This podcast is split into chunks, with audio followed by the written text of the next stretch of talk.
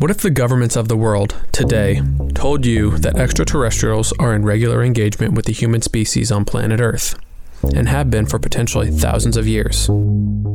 How would you react?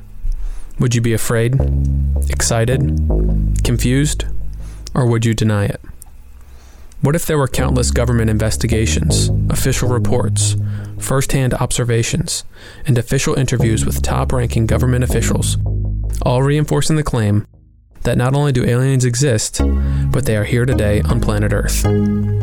Would you believe it then? And what if these aliens had the capacity to travel at speeds we thought not possible, utilizing technologies we don't know exist, with the capacity to potentially solve any number of our planet's issues? Would you want to know then? Do you think we could handle it? Do you think it would bring us together or tear us apart as a species? When I was initially planning this episode to discuss extraterrestrials and U F Os, I thought about all the different components of this fascinating conversation that we could bring to the table. The theories about different species of aliens, the ideas on how they've influenced ancient cultures, its value on the entertainment industry, and just maybe the U S government's hard-fought misinformation propaganda machine. But instead, I want to start at the ground level.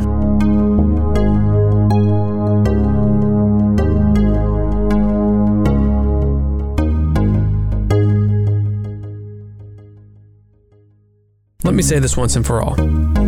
Scientifically, statistically, we know we are not alone in this universe. But we can go a step further and say this. There are a number of government investigations surrounding unexplained aerial phenomenon, or U A P, the government's term for U F Os, from the F A A to the Department of Defense. There have been countless first-hand observations of U F Os with military pilots and personnel. There are entire departments in the D O D focused on tracking and researching U F Os. There are emails, official reports, statements, and interviews from top-ranking government officials, astronauts, and military personnel, again, stating time and time again, we are not alone, and we know it. I say this with a certain level of confidence because any less would give you the wrong impression. I know that probably makes any number of our listeners uncomfortable, and that's okay. But given the information we have available, perhaps it's time we move this conversation from the science fiction realms of the internet into the mainstream science and political conversations. Today we're going to go through it, and we're going to do our best to give you a certain level of confidence that this is in fact reality. We will also dig into why this is important, and why you should care, and have an opinion on the matter. So sit down and buckle up, because today we're going out of this world. You're listening to Pennies, Nickels, and Dimes.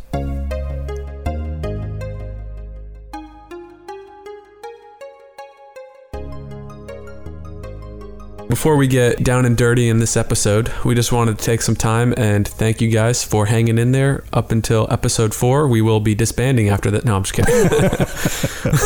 I give up. Can't work in these conditions. Right. But uh, yeah, we, we just wanted to remind you to, if you haven't already, follow us on Instagram at PNDtalks. Everything that we reference today, be it articles, stories, interviews, or videos, you can find links to those in our description on Instagram, and we will also have video clips as posts as well. So like I said, if you aren't following yet, be sure to start following, and you can find all the stuff we're referencing on there. Definitely go check that stuff out. On our fourth episode, we're beginning to hit our stride and enjoying working on these podcasts every month. Again, thanks for your loyalty and enjoy this episode. And as always, remember to share, like, and subscribe. Thanks.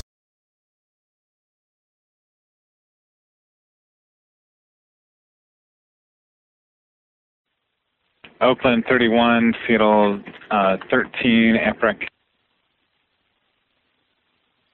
Oakland thirty-one. A F R E C number one five five, Sierra Lima, level four three, so wrong way. That's for your. Hey, do you know on uh, that target south of the boundary there, that zero zero two seven code moving very fast at thirty-seven thousand? Oh, look at that thing. Yeah, that's uh, crazy. Huh. Um, and you don't have anything on him, huh? I got nothing. Well, well, look. WestJet sixteen ninety-eight. No, the WestJet sixteen ninety-eight is about, he is at three seventy, and that dude is uh, oh, one hundred fifty miles to the north um, of him. Let me, I'll, I'll flash to that dad block. There you go. There's my, there's where WestJet is. I see him up there. That's uh, that's crazy. That's fascinating. Yeah, all right. I'll report that. Thanks, Senator. Okay.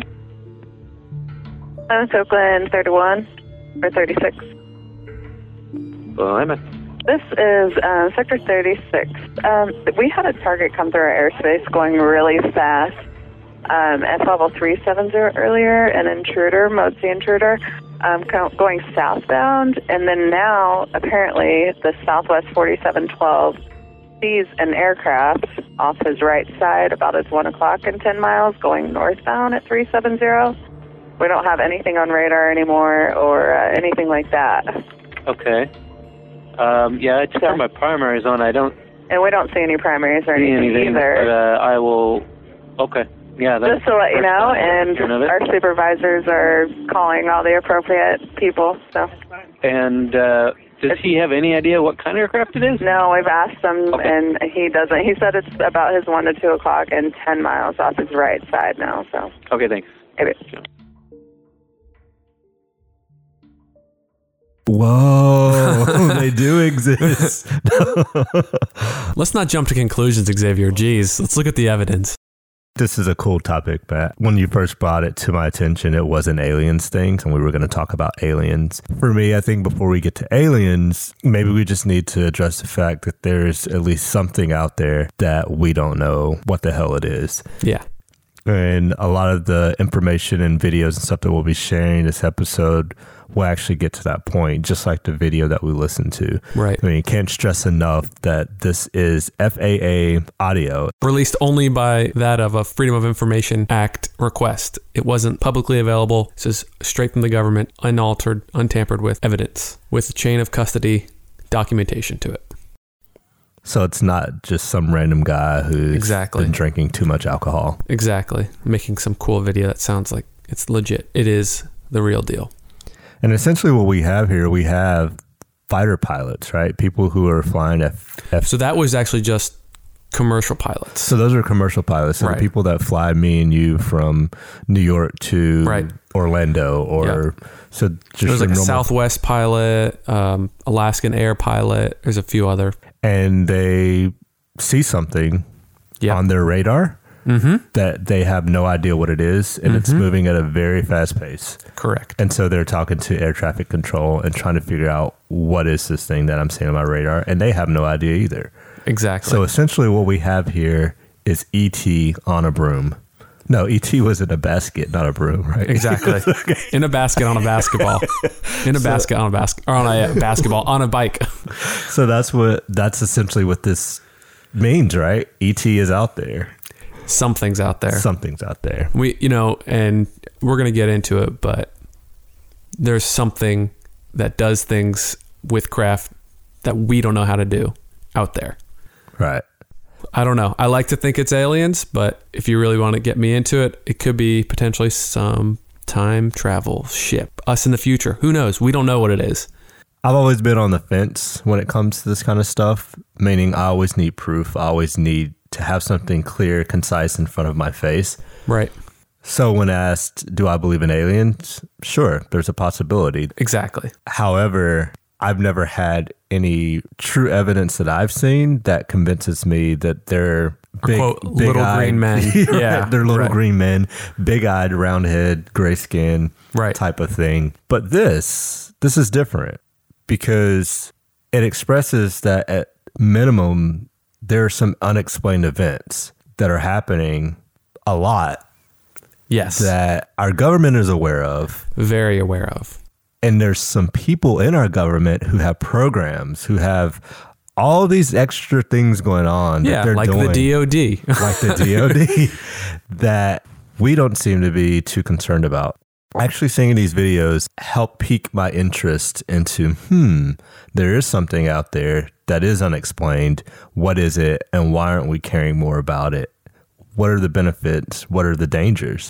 This is right. something that we should know more about. We should all have an opinion on it. It is so profound, the implications of what it could be, that we should all be aware and at least curious about what it is.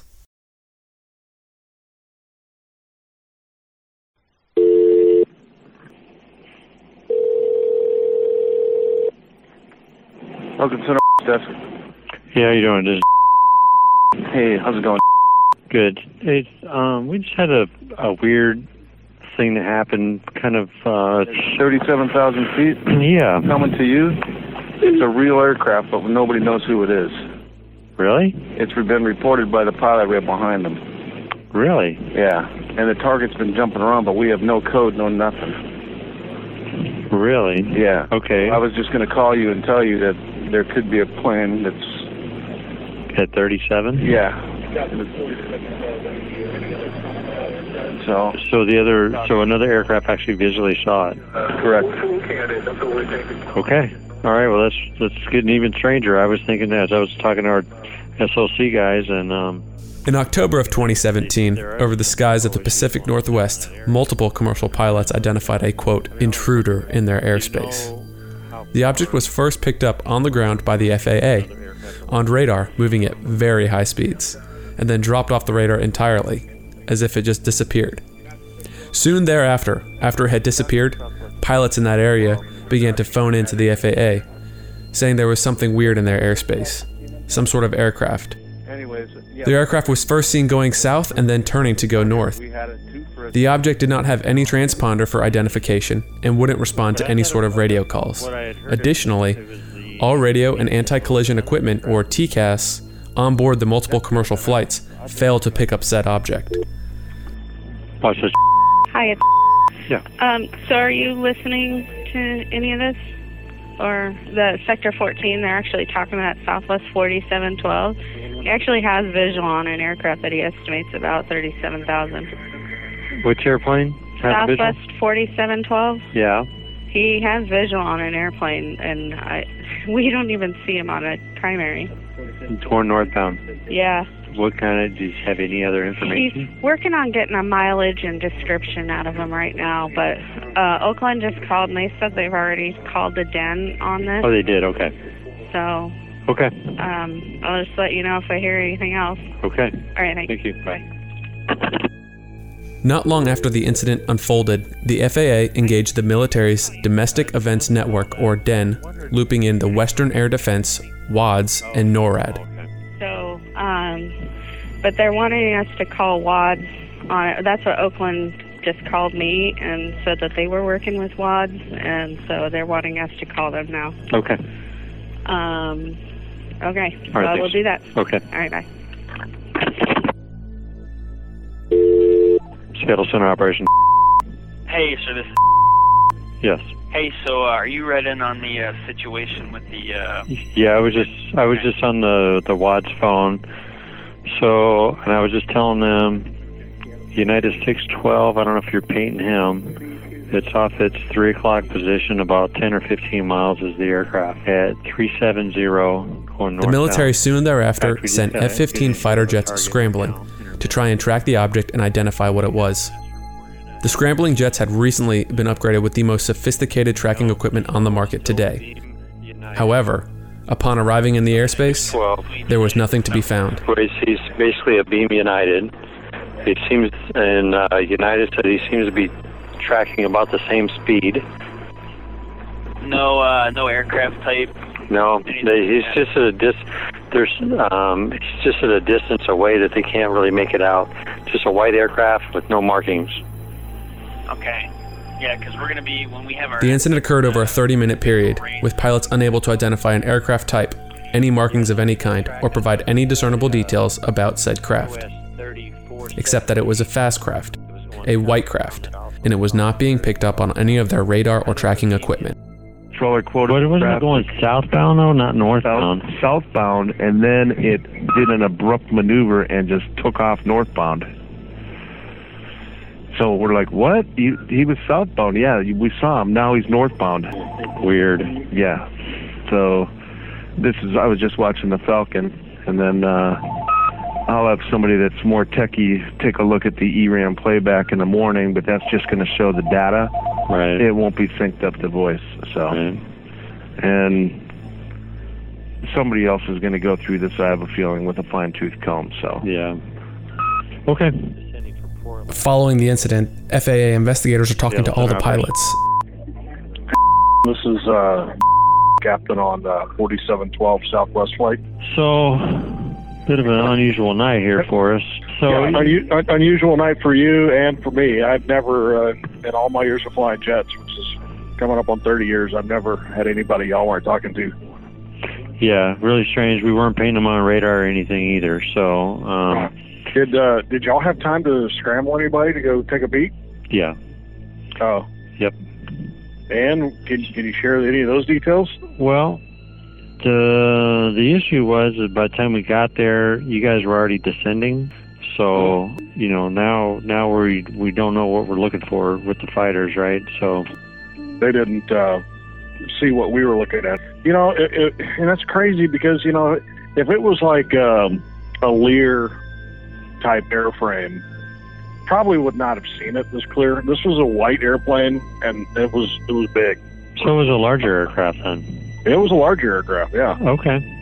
Yeah, and I would say the closest we got when we first, when the control Oakland uh, gave us the first call, he said, hey, we, I had somebody come up at thirty-seven thousand feet at your one o'clock and converging.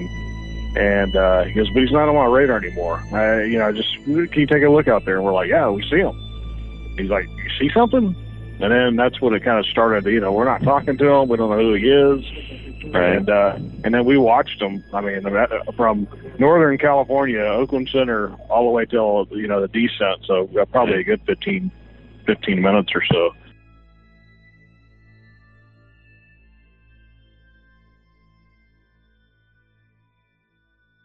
It's almost annoying that I don't know how to stress how weird this is, how concerned we should be, and not necessarily concerned because if there's danger, but concerned because there's so much unexplained activity going out there. And not only that, but we have the possibility to know more because so much of this is gaining traction lately right. and being reported mm-hmm. by legitimate news sources. Right. Because it's legitimate in the sense that our top government agencies have been involved in all of this stuff. Right. But yet us socially and culturally beyond thinking about U F Os and aliens as cartoonish little green men, mm-hmm. again, we don't think about it necessarily in the sense of unexplained phenomena, unexplained activity that's consistent enough for us to be concerned about it. Right. Yeah, and that's exactly it. And this is not an anomaly. You are just as likely to see in a U F O as a pilot in the air as you are to hit a bird mid-flight. It's really not that rare. It's like ten percent of all pilots will experience this in their lifetime. ten percent of all pilots have killed a bird? Mm-hmm. Yep. Or ten percent of pilots have been brought down by birds. Nature fights back. When nature fights back. So, I mean, it, point being is this isn't some hocus pocus nonsense bullshit. This is the real deal. This is, there are things happening out there that the military, F A A, commercial pilots cannot explain. This is not some random solar gas or what do they call swamp gas or refractions of the solar flares in the atmosphere. Sounds very Illuminati to me, Matt. A lot of that stuff you just said sound real flat earther. I'm going to try real hard not to get into my conspiracy theories because we're sticking to the evidence today. And the this evidence. is all hard evidence. This audio recordings that we're listening to have chains of custody showing where all this information came from, detailing the hands that it is exchanged to show and prove its authenticity via the federal government. And I'm glad that's where we could find a really good middle ground. And I think right. that's what makes this so amazing because right. I am a skeptic. Absolutely. And you maybe describe yourself yeah. in a lot of ways a believer. Right. And when we say that, of aliens, mm-hmm. so the step beyond U F O, meaning sure. that there's something identified out there, the right. next step being there's aliens or creatures or something an intelligent controlling, something controlling an intelligent something controlling this. So I'm a skeptic in that sense, but you're a believer in that sense. So mm-hmm. the middle ground is the fact that there is something out there that is unexplained. We have the evidence, we have the proof. We actually have government officials who admit to it and say, yes, actually there is a lot of unexplained stuff out there happening. Mm-hmm. So it's not even that it's debatable anymore exactly. whether something's there. Something's there. It's there. Yeah. The next step is what in- is it? Investigating to it. To understand right. and investigate what it is. Right. But that's where your average American citizen, that's where your average world citizen will say, turns off the switch. Yeah. Absolutely. That's crazy.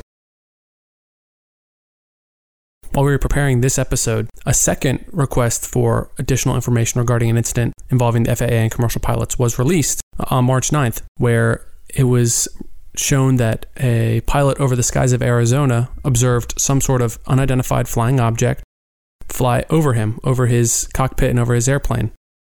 Didn't see it on radar. He then asked F A A if they saw anything on radar, but they didn't. They voiced the second airplane behind the first one, told them to check and see if they saw anything coming. Moments later, they voiced back in, yep, we just saw something fly over us. Ultimately, no final conclusion as to what it was, was never seen on radar, but something was definitely there. Albuquerque, seven one Papa Golf. Number seven one Papa Golf, go ahead. And there was anybody that's uh, above us that passed us like thirty seconds ago? Number seven one Papa Golf, negative. Okay. Something. A U F O. Yeah. American ten ninety-five, thirty-four and a half, climate three seventy. American ten ninety-five, Albuquerque Center. American uh, ten ninety-five, uh, let me know if uh, you see anything pass over you here in the next uh, fifteen miles. You know if anything passes over? American ten ninety-five, affirmative. We had an aircraft in front of you that's uh, thirty-seven that reported something pass over him, and uh, we didn't have any targets, so just uh, let me know if you see anything pass over you. I I don't know what it was. It wasn't an airplane, but it was, the pass was going the opposite direction. It's American ten ninety-five. Yeah, something just passed over us. Uh, like I don't know what it was, but it's at least two, three thousand feet above us. So yeah, it passed right over the top of us. Okay, American ten ninety-five. Thank you.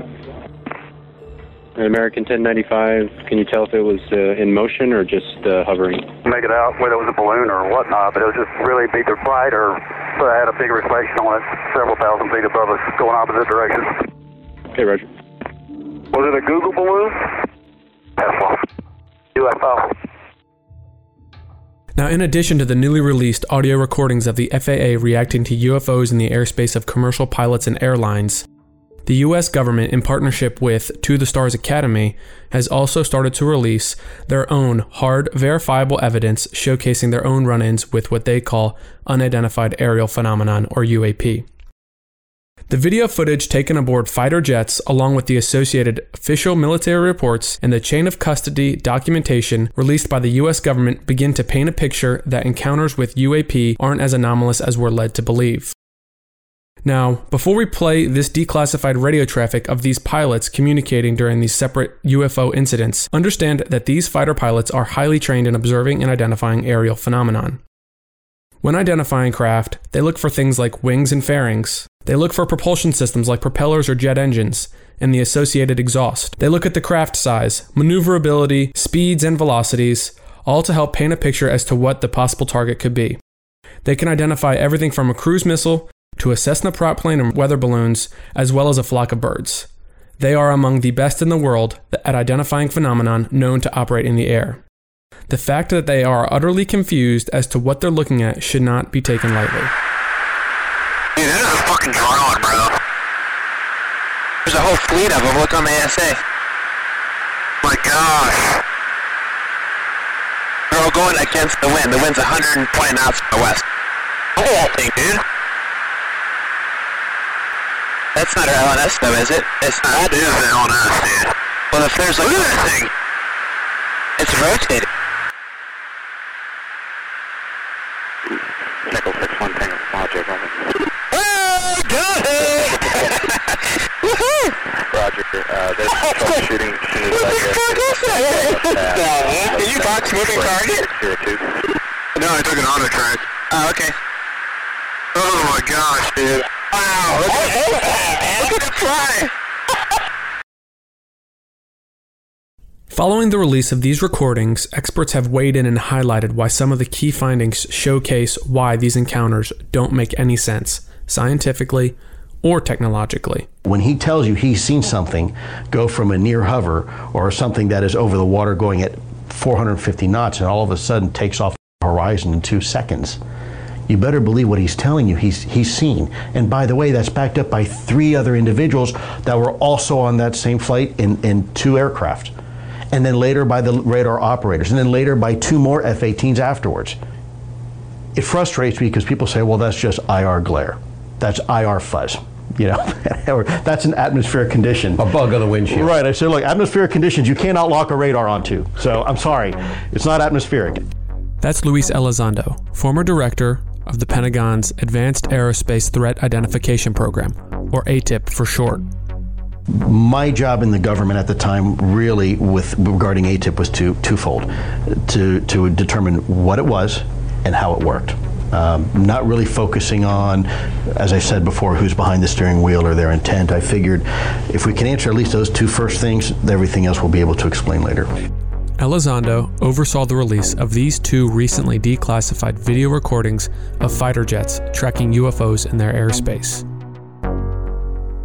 He also oversaw the release of a third U F O encounter involving fighter jets.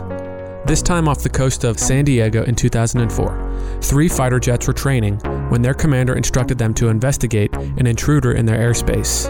Upon arriving, they observed a fifty-foot tic-tac-like shaped object hovering over the water. Upon engaging, it began to do things that, to say the least, surprised the pilots. Sudden and extreme acceleration, hypersonic velocities, low observability, uh, at transmedium travel, and, and, and last but not least, positive lift, or you know, anti-gravity.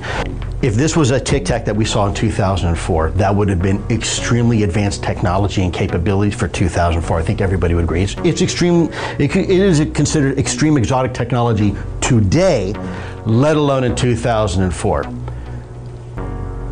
But these observations match with previous observations going well before that. As I said before, if this was a court of law, we are beyond reasonable doubt. In a separate but candid interview, Elizondo is pressed on the potential for extraterrestrials operating the craft.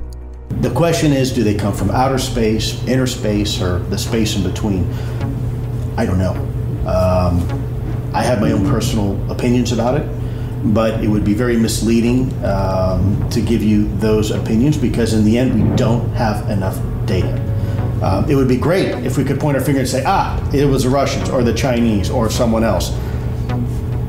The problem is that the data that we're seeing, we've been seeing for a while, and it's so advanced that by now, um, it is hard enough for us now to replicate our observations uh, with our understanding of, of quantum mechanics.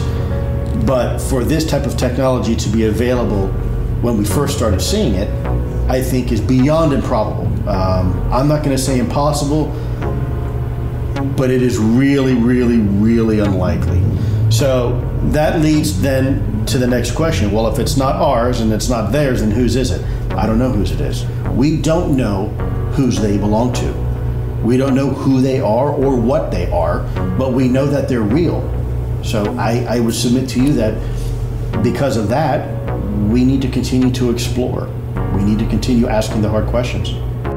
Now, of course, no self-respecting journalist would have a conversation with this guy without asking about the potential threat of these craft. No outward aggression, uh, but please allow me a moment to provide you a very um, a rudimentary analogy. Um, I think most most people, not all, but most people would agree that locking your front door is probably a good idea uh, to do before you go to bed at night. So most people do, and it's not that they expect something bad to happen, but we do it as a precaution. And so imagine every night now you lock your front door, you go ahead and you secure your windows, and you lock your windows, and then right before you go to bed, you go to your keypad, you punch in your keypad, and now your house, the alarm is armed, and everything is secure. But for some reason, every morning you wake up, you go downstairs to have your coffee, you look in your living room, and there's muddy boot prints in your living room, and they're not your boot prints. Now, nothing's been taken from your house, no one's been injured or harmed, and nothing is out of place. And yet, here you go every night, locking your front doors, you secure your windows and you alarm, you turn on your alarm, and yet still these muddy boot prints continue to show up day after day. So the question is, how do they get there? The question is, is it a threat? Um, Well, I think you have to presume it could be a threat until you're sure it's not a threat. And that was my job when I was in the Department of Defense, was to make sure things were not a threat. And until I could prove they were not, I had to make the presumption that they could be. One thing is clear. During his interviews, he takes a concerted amount of time to emphasize the authenticity of U F Os. Sad to say that um, I've been doing this for long enough where uh, we have a lot of compelling information and data and, and documentation, eyewitness testimony, and there is still, for some reason, this this hesitation, this this this blockage that prevents people from having an open and honest dialogue and conversation about, about the phenomena. From my perspective, that's actually more troubling than the phenomena itself. I think if you were to take this issue that we've seen coming into our airspace, or the airspace we control, that has maybe a, a Russian f- star on the tail or has North Korean tail numbers, I think people would have a much different reaction and response, because there's something we can identify and say, that is in our airspace and shouldn't be here. You D O D, you C I A, you D H S, have the responsibility of protecting us. How did this happen? And yet, here we have that same scenario, but there are no flags and tail numbers on the tail. In fact, there may not even be a tail on some of these things, um, and yet it's crickets. Nobody wants to have the conversation. I think the best way to have the conversation is having it where we allow the science and the data to speak for itself.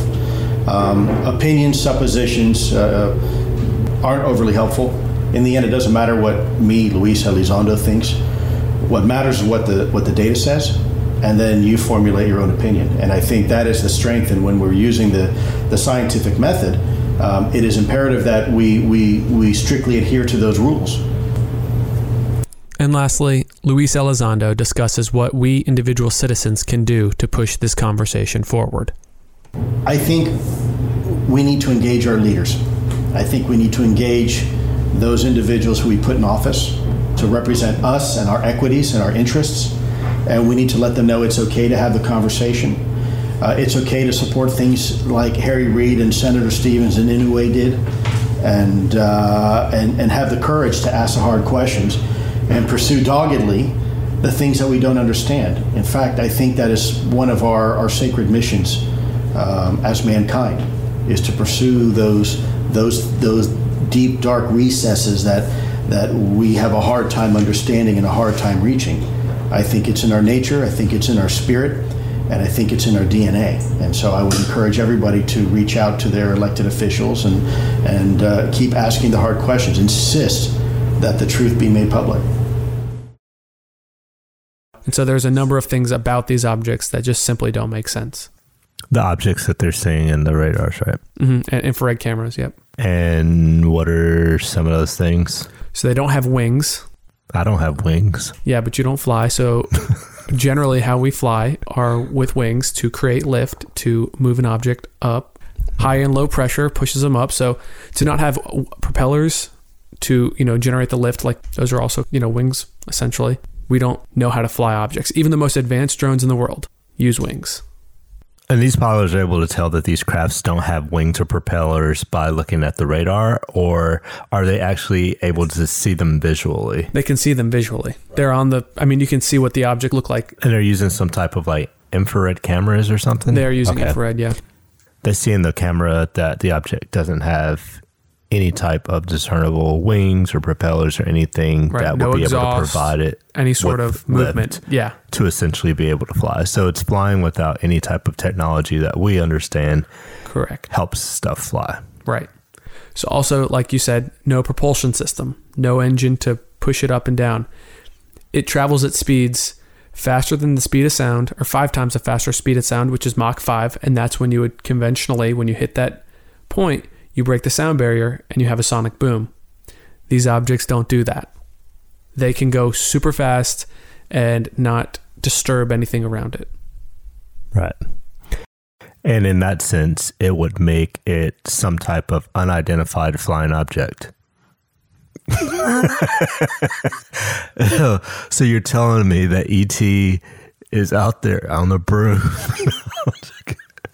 um, but yeah, so so the point is that you know, we can debate aliens and all that type of stuff, but this is pretty clear, concise, conclusive evidence that there is unidentified aerial phenomena, because the video's real. It's from military pilot. They don't know what it is. They're trained to know what it is. There's video of it. You can watch and listen to it yourself. Where do we go from here? I think that just breaks it down to the point of what we're trying to get across is the idea that there's something out there that we do yeah. not. Yeah. I mean, to I mean, that, additional. What is the argument to that? I mean, what, yeah. what do people, you know, what, what, what else do you want? to, I don't know. Yeah. Know, people are so, just, I mean, I get that. You or know. They just don't give it the time, I guess. People, a lot of times yeah. don't see this evidence. Yeah. So. Yeah. But I think it's, it's interesting evidence. So yeah. Anyway. Um, yeah. So no wings, no propellers, no propulsion system. What else makes these objects unique? Extreme maneuverability. Startling changes in speed. So ultimately, I mean, they have a they have like a, a, f- a final conclusive statement in the report where they basically say, you know, this is beyond next generation. It is not whether, you know, we can defy gravity or not. It's it's not a matter of if we can, but a matter of how we can, because clearly all these objects are doing all these crazy things. They're hard objects. They they have edges. They they are real objects that are doing these things. And so basically they're like, yeah, things that you would otherwise think are science fiction aren't so science fiction. I mean, trying to, you know, nail home how profound this, this really is. Yeah. And then also, I mean, have you have you looked into possible answers? Or is it just simply the fact that if anyone would have the answer, it would be the military, the government? Yeah, they, exactly. And they have all they've conclusively spent, They've already said, spent... billions of dollars on this stuff. Yeah. They know things. They just haven't disclosed it. They're and f- and they themselves have already said that they don't know yeah. what it is. It wasn't a malfunction in the radar. It yeah. wasn't um, a reflection of a X Y Z. They don't know what it was. It was definitely something. Exactly. But they don't know what it was.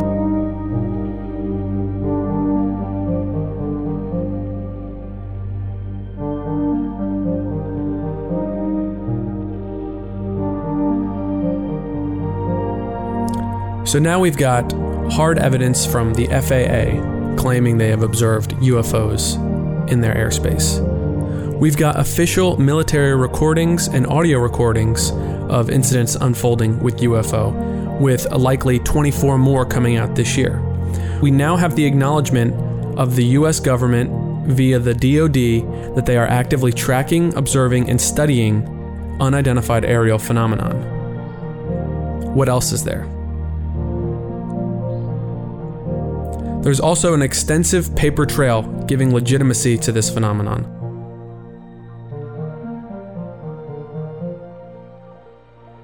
There is a plethora of declassified documents and reports that take the idea of U F Os as no laughing matter. Now, we're not going to go into detail about all of these reports, but there is a trend of disc-shaped objects or even bright lights flying around at extreme speeds, even hovering around military bases and missile launch base facilities, even sometimes deactivating said missile systems. These sorts of encounters are occurring up until this day, and in addition, official government documentation has shown that the C I A has kept exhaustive records on almost every military and civilian U F O sighting documented. Now here's a quick list of some of the declassified documents referencing U F Os that you can find online today. The nineteen forty-seven Twinning Memo, the nineteen forty-nine F B I Memo to Hoover, the nineteen fifty-one U S Air Force Intelligence Report to Joint Chiefs of Staff, the nineteen sixty-seven Malmstrom Air Force Base Incident, nineteen seventy-six Encounter over Tehran Report, nineteen eighty-one Halt Memo, nineteen eighty-nine U F Os over Belgium. And that's hardly an exhaustive list. Other countries have also released formal white papers, reports, and documents regarding the phenomenon as well. For example, the nineteen ninety-nine French Cometa Report, put together by thirteen retired generals, scientists, and space experts working independently from the French government, in which they acknowledged the existence of unidentified flying objects. They stated them as solid but still unexplained objects in the sky that constitute a real phenomenon warranting immediate international attention. In the Cometa Report, the leading experts with their associated teams presented each of their cases skeptically. They systematically eliminated all conventional explanations of something natural or man-made. And yet, these objects were observed at close ranges by pilots, they were tracked on radar, and they were systematically photographed. The objects in each of these cases showcased tremendous speeds and accelerations. They made sharp ninety-degree turns. They could stop on a dime and stand still midair, seemingly defying the laws of physics as we know them. In the ninety-page report, the authors explained that among all sightings, five percent of them have sufficient documentation and evidence to eliminate any earthly source, such as a secret military exercise, or secretive weapons, or a natural phenomenon. These five percent seem to be, and I quote, completely unknown flying machines with exceptional performances that are guided by either natural or artificial intelligence. They even conclude that the most logical explanation for these sorts of craft are that of the extraterrestrial hypothesis. And yes, guys, this is not science fiction. This is reality. This is happening over our heads in the skies above us every single day, all across the world. The authors of this report are made up of none less than a four-star general, a three-star admiral, a major general, and the former head of the French NASA equivalent space program. Other contributors included French military officers, engineers, scientists, and a national chief of police, which headed up the French government's agency tasked with studying the phenomenon. In addition to this massive paper trail, reports and documents that have been released to the public, there have also been countless comments and mentions of the reality of U F Os and extraterrestrials among many high-ranking military and government personnel around the world. Now, we don't know the complete context to which these comments were made, but nonetheless they were made in an authentic and non-joking manner and perhaps deserve further consideration. This includes such people as former Senator Barry Goldwater, the former chairman of the Senate Intel Committee. He's quoted as saying, "This thing has gotten so highly classified, it's just impossible to get anything on it. I have no idea who controls the flow of quote need to know, because frankly, I was told in such an emphatic way that it was none of my business that I've never tried to make it any of my business since. I've been interested in the subject for a long time, and I do know that whatever the Air Force has on the subject is going to remain highly classified," end quote. And all I'm going to say there is, if it's not real, why is it so highly classified? Brian O'Leary, former NASA astronaut and Princeton physics professor, he's quoted as saying, "There is abundant evidence that we are being contacted, that civilizations have been visiting us for a very long time, and that their appearance is bizarre from any type of traditional materialistic Western point of view." Mister Roscoe Hillenkoetter, former director of the C I A in the nineteen sixties, he's quoted as saying, "Behind the scenes, high-ranking Air Force officers are soberly concerned about the U F Os, but through official secrecy and ridicule, many citizens are led to believe the unknown flying object phenomenon is nonsense." Other comments come by way of former astronauts Gordon Cooper, Edgar Mitchell, and Senator John Glenn. Mister Ben Rich, former senior engineer from Lockheed Martin and former director of Lockheed Martin's Advanced Aerospace Technology Division, Skunk Works. Cosmonaut Viktor Ivanasev, former Speaker of the House, John McCormick, Canada's former Minister of National Defense, Paul Hellyer, former Presidents Ronald Reagan, Harry Truman, Jimmy Carter, Gerald Ford, Richard Nixon, the former Soviet Union leader, Mikhail Gorbachev, and John Podesta, the former Chief of Staff under President Clinton, White House advisor to Obama, and campaign manager for Hillary Clinton. John, while serving in official capacity for the Obama administration, wrote the foreword for a book published in two thousand ten called U F Os, Generals, Pilots, and Government Officials Go on the Record. Should you want to learn even more detail of other military personnel's experiences with U F Os, definitely check that book out. It is nothing short of mind-blowing.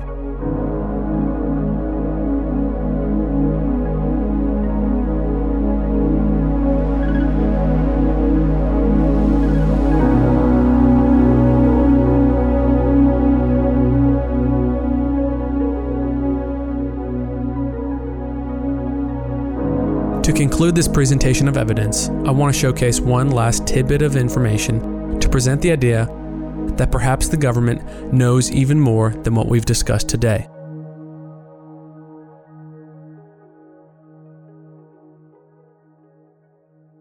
Now, it's pretty common with classified information for the government to break up related intel into different silos of intel channels, never giving any one person or group of people all the information.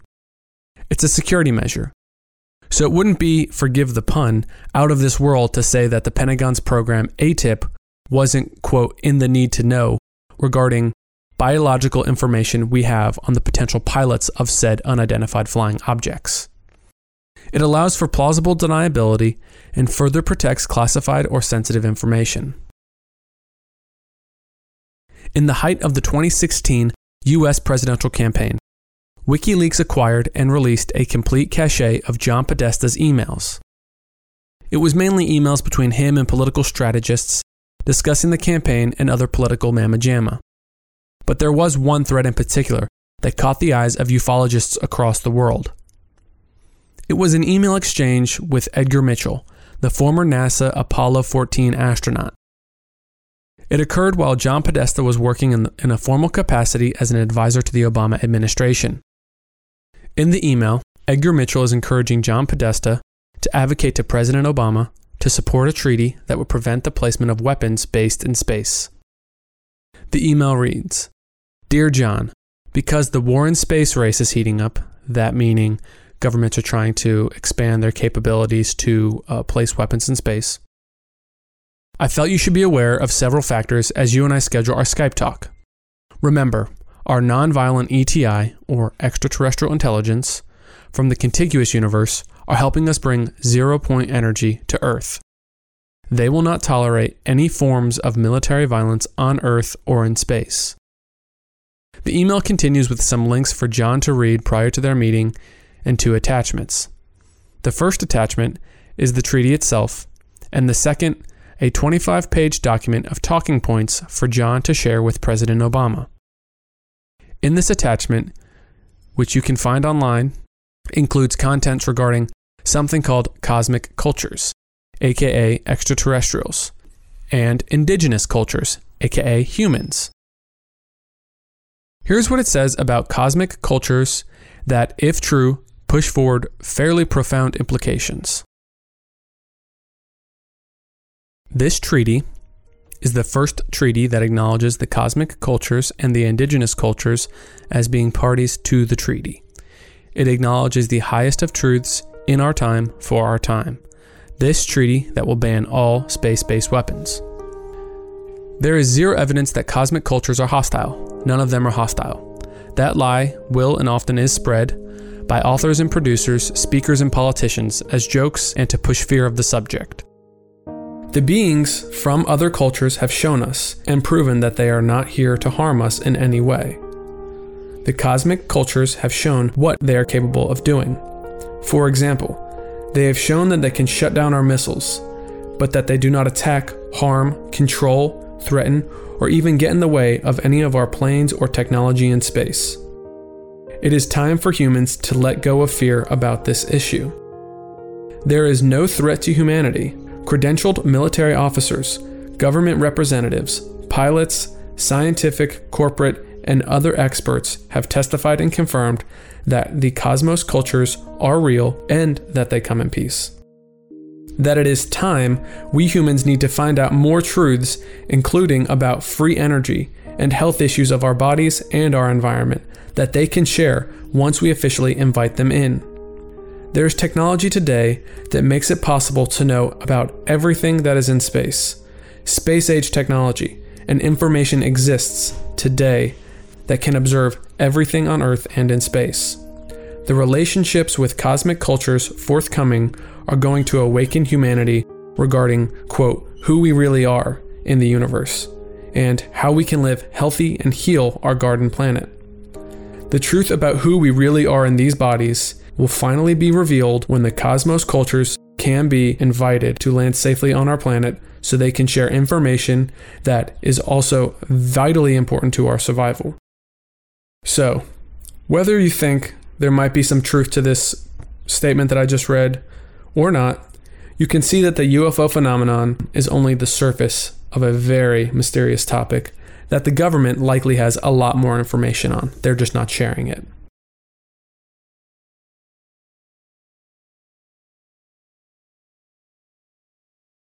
The basic scientific precept, Occam's razor, states, all things being equal, the simplest explanation tends to be the right one. This is commonly used as an argument against the idea of extraterrestrials, or at least U F Os, being present in our world today.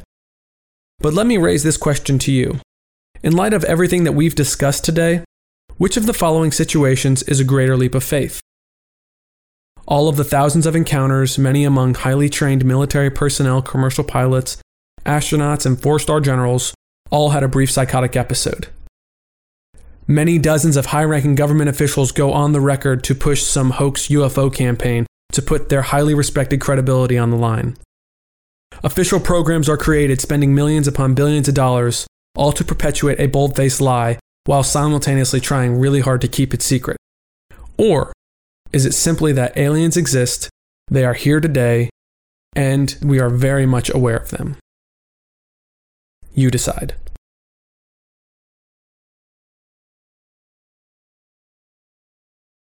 To wrap up everything we've discussed today, be it briefly, we know there are government programs tracking and studying U F Os. We know commercial and military pilots see them pretty frequently. We have formal government reports detailing incidents with them. There are numerous verified encounters with these craft from essentially every country across the planet, as well as over the ocean. We have high-ranking government officials going on the record to say that there is something going on that we don't fully understand, something highly sophisticated, that is something not natural nor man-made.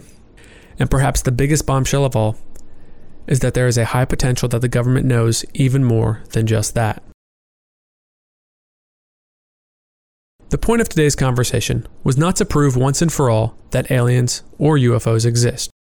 There's plenty of evidence out there, should you want to learn more, that makes that case for us, especially as it relates to U F Os.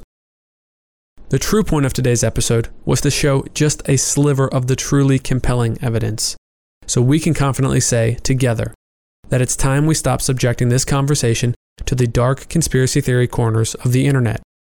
It is a real phenomenon that warrants the significant attention from the mainstream science, technology, government, and media realms. It is time we as a species take attention to this reality and take the evidence seriously and demand full disclosure on all the knowledge the world governments have on this fascinating topic. So, with the information we have, we know there are more advanced somethings operating in our world today. They have the capacity to travel at speeds we thought not possible. They're utilizing technologies that we don't have, or even understand for that matter. With that knowledge, would you like the government to tell you more if they have more information on it? Do you think you can handle it? Do you think it'll bring us together or tear us apart as a species? I don't know the answer to all those questions, but I can tell you this. In the turn of the century, in the late eighteen hundreds, in the early nineteen hundreds, there was a profound and overwhelming excitement everywhere, but not like the excitement of today. The human species had just harnessed the power of electricity. They had invented the wireless telegraph, the X-ray, motor vehicles and airplanes. Modern medicine and chemistry were making profound advancements every frickin' year. Henry Brooks Adams, an American author and historian, in observing the progressive acceleration of his time, wrote in nineteen hundred, that, quote, the new American, the child of incalculable coal power, chemical power, electric power, and radiating energy, as well as new forces yet undetermined, must be a sort of God compared with any former creation of nature. At the rate of progress since eighteen hundred, every American who lives in year two thousand will know how to control unlimited power, end quote. Now think about the overwhelming excitement of today. What do you think a historian would predict for us in year twenty-one hundred? Perhaps not as optimistic as we'd like. But what if we were to awaken to the reality of extraterrestrials, with the solutions to not only solve our existential crises, but to show us that there is potentially a different way of life.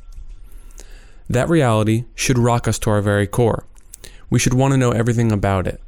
How the heck did these more advanced somethings get here? How are they surviving? What are they eating? How are they traveling billions of miles? What's their fuel source? What else can they do? How long had they been here? Do they have records of us at ancient times? Can they show us pictures of dinosaurs or ancient Egypt in its heyday? What does it mean for us? Our beginnings, our understandings of each other. How can they help us? How can we maybe help them? The questions and curiosities should be infinite. Yet, thanks to popular culture, we're led to believe that it's science fiction, when it is in fact not. Opening up to the reality that there are in fact more advanced somethings in our world today would also show that we humans are far more similar than we are different. And at a time when we're increasingly faced with the political arguments of them versus us, it could reawaken our eternal brotherhood that ties us all together. Just as there was a shared sense of awe across the world when man first landed on the moon, we could all reinvigorate our inherent desire to explore, learn, and make sense of us and our place in this universe.